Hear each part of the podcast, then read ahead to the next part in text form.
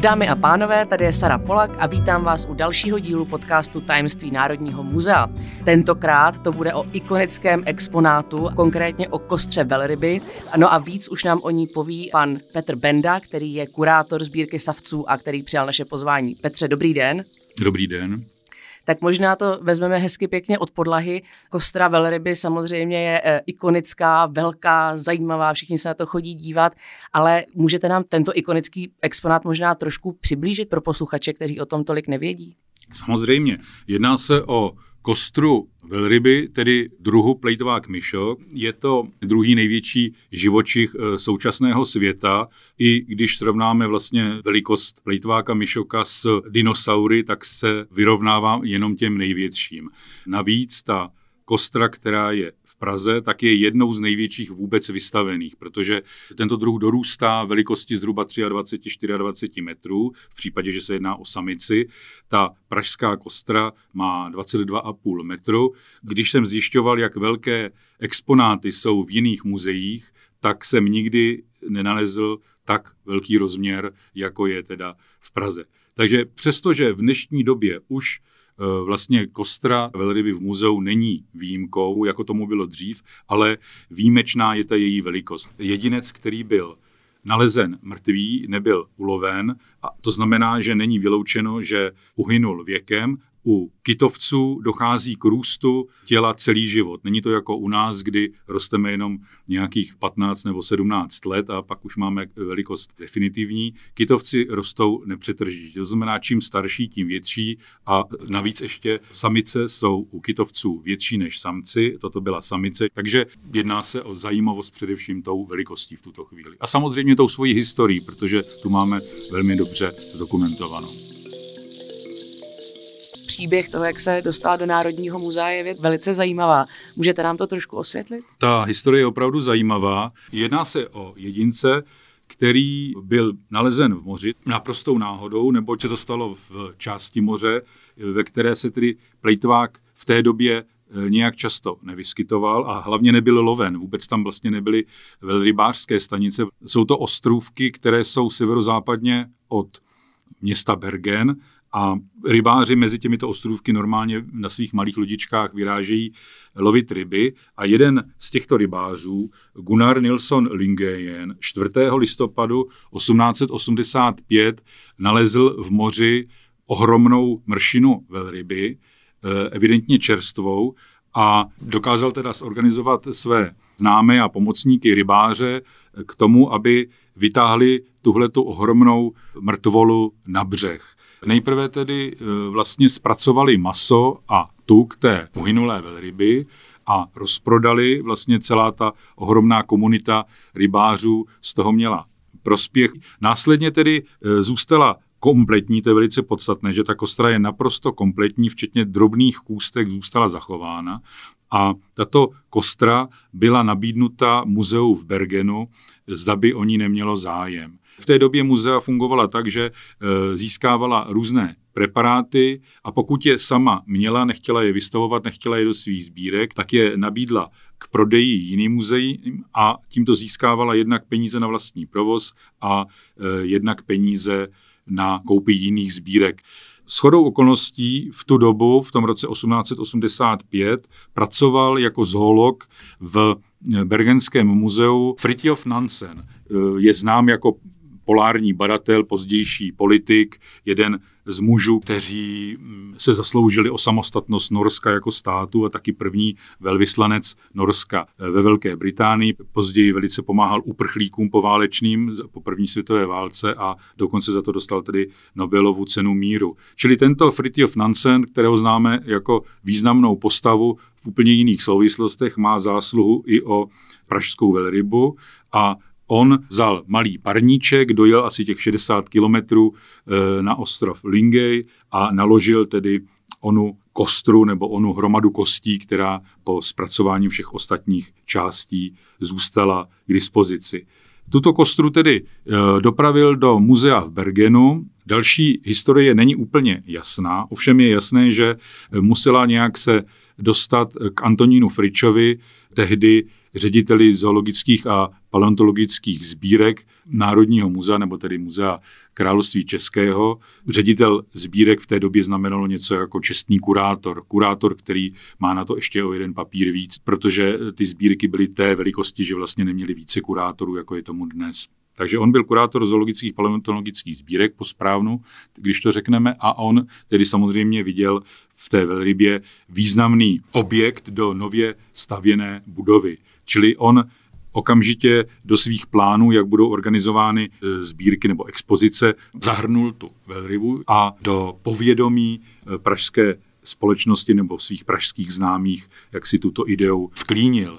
A potom tedy zprostředkoval tu koupi takovým zvláštním způsobem, že se dohodl se svým bratrem Václavem, který měl v Praze firmu, která vyráběla různé preparáty, především školní pomůcky, takové ty kostry koček, jak je známe z kabinetu, ale všechny možné další přírodovědné exponáty, které jednak od něj kupovaly samozřejmě kabinety, ale také muzea, nebo si u něj nechávala muzea různé jedinečné preparáty preparovat.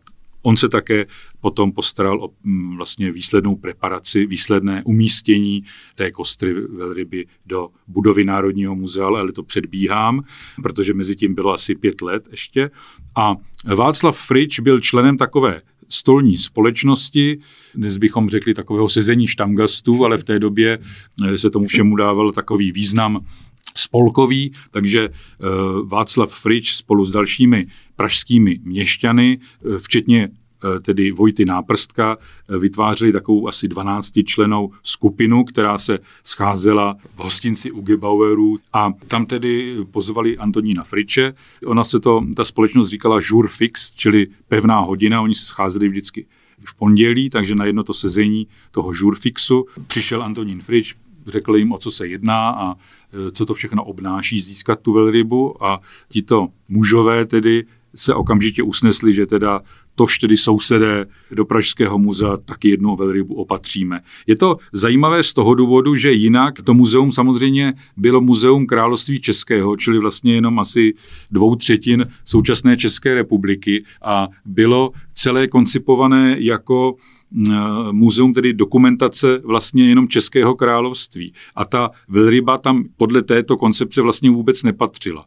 A ten Frič vlastně musel díky tomu změnit koncepci zoologických expozic tohoto muzea a ve výsledku on prezentoval vlastně v těch zoologických expozicích kompletní diverzitu živočichů, včetně tropických různých forem a takových, které vlastně děti nebo vůbec obecenstvo nemůže vidět v školních kabinetech, nemůže se s nimi setkat jinde, takže aby byla k dispozici vlastně alespoň na jednom místě v Českém království. K tomu teda sloužila i ta velryba, ale on schánil další, třeba gorilu byl velice rád, že sehnal a podobně. V momentě, kdy teda tito mužové se usnesli, že se vyberou peníze, že získají teda tu velrybu pro Pražské muzeum, vybrali mezi sebou určitou částku, která stačila na zaplacení zálohy. Každopádně ten plán získat tu velrybu vyšel. Vlastně v roce osmnáct set osmdesát pět jsme si řekli, že byla nalezena uhynulá a v roce osmnáct set osmdesát osm na začátku roku už Frič mluví na přednášce o tom, že velryba bude v muzeu, aniž by teda specifikoval, o jakou kostru jde. Ovšem, myslím, že v únoru to bylo, téhož roku už byla převedena první platba a to jsou právě peníze, které sebrali ti žurfixové. A další splátka byla vlastně už splacena z toho, jak byla velryba vystavena. Tady je potřeba říct, že Vojta Náprstek, který se vlastně ujal té organizace získání a převezení a první instalace velryby, na tom dokázal sám velice vydělat. Ne, že by ty peníze využil pro sebe, ale použil je pro další bohulibé projekty, kterými se právě tahleta vlastně to byla taková filantropická společnost, dneska bychom řekli. Byli to lidé, kteří přemýšleli o tom, jak pomoci různým bodům v rámci kulturního vzmachu českého národa nebo pražské společnosti. Oni ty peníze investovali do Husova pomníku na chudé studenty a velice široké pole působnosti. Takže velryba byla jenom takový střípek. A v roce osmnáct set osmdesát osm zaplatili první splátku a již někdy v květnu přišla první část té kostry do Prahy a vlastně na přelomu května, června osmnáct set osmdesát osm se celá kostra jednak vlakem z Hamburku a jednak po Labi a po Vltavě z Hamburku dostala do Prahy v ohromných bednách.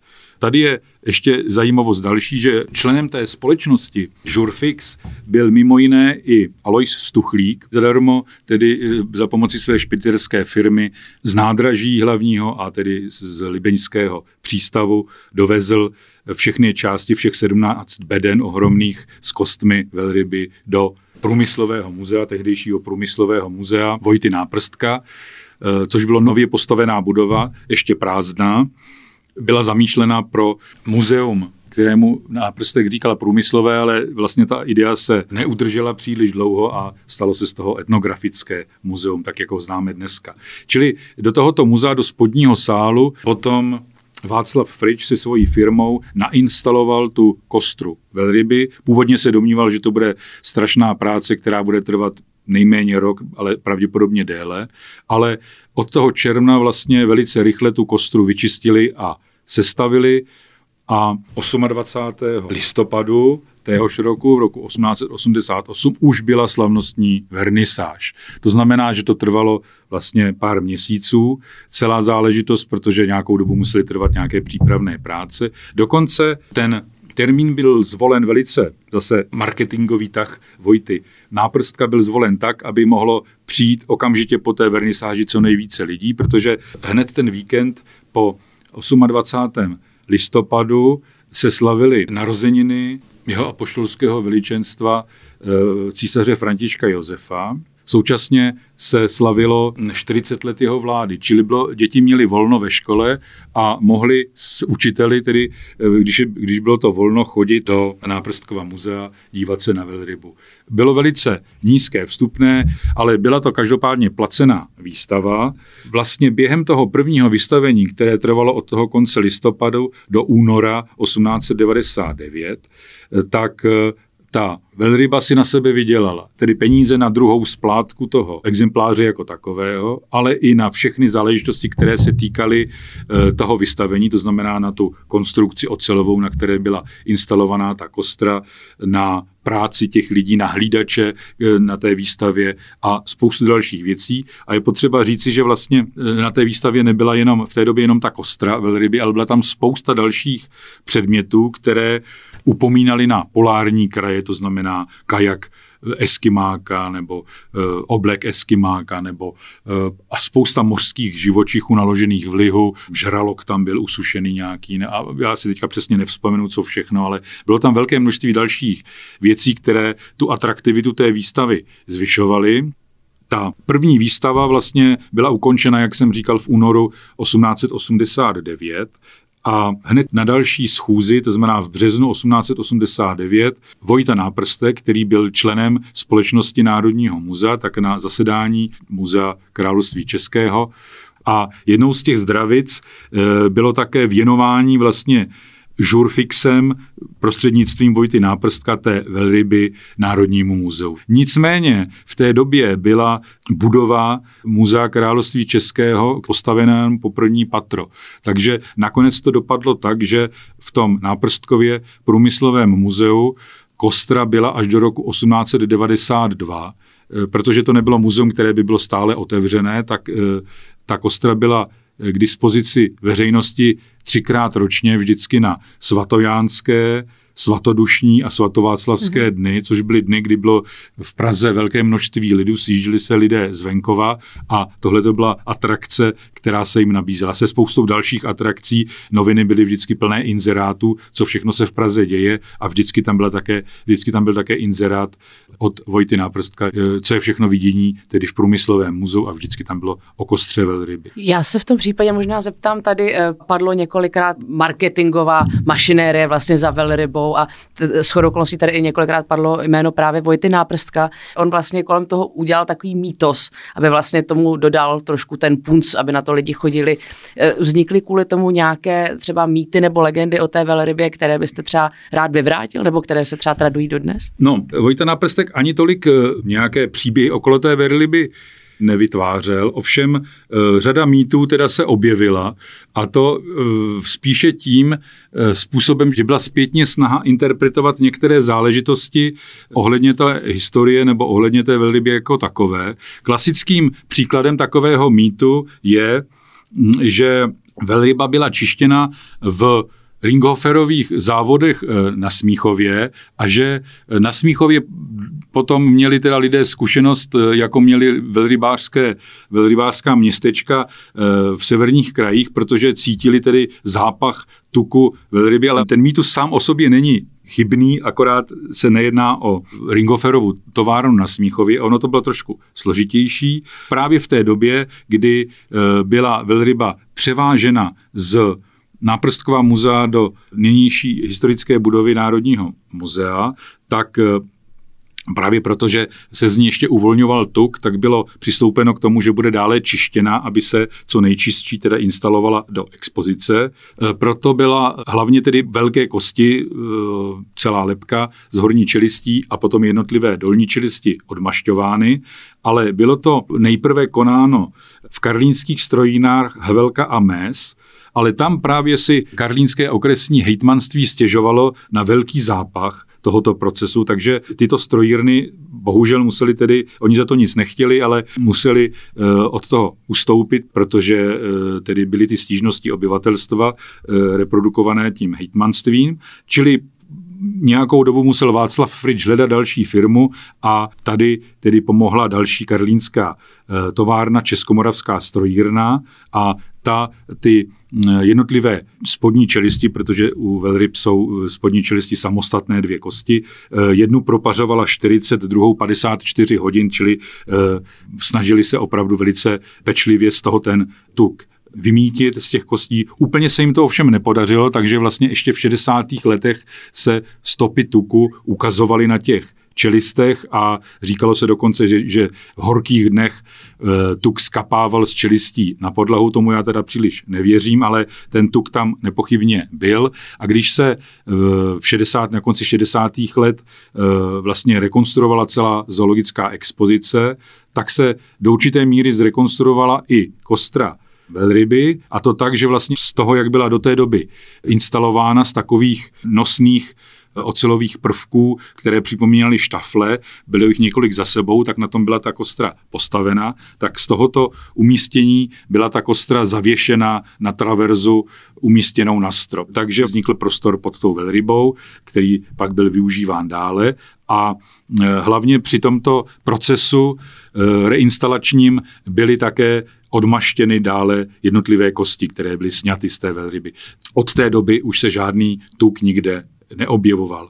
Další mýtus, který bychom mohli odstranit, je, že z té, a to, se, to je mýtus, který se do dneška teda opakuje, že vlastně z té velryby byly vyňaty některé obratle proto, aby se velryba vešla do místnosti, což je ovšem nesmysl, protože ta velryba od, od počátku měla dvacet dva a půl metru délky, to má dodnes, a ten sál je, velký dvacet, je dlouhý dvacet sedm metrů, čili nebylo prostorově potřeba vůbec řešit tedy délku velryby.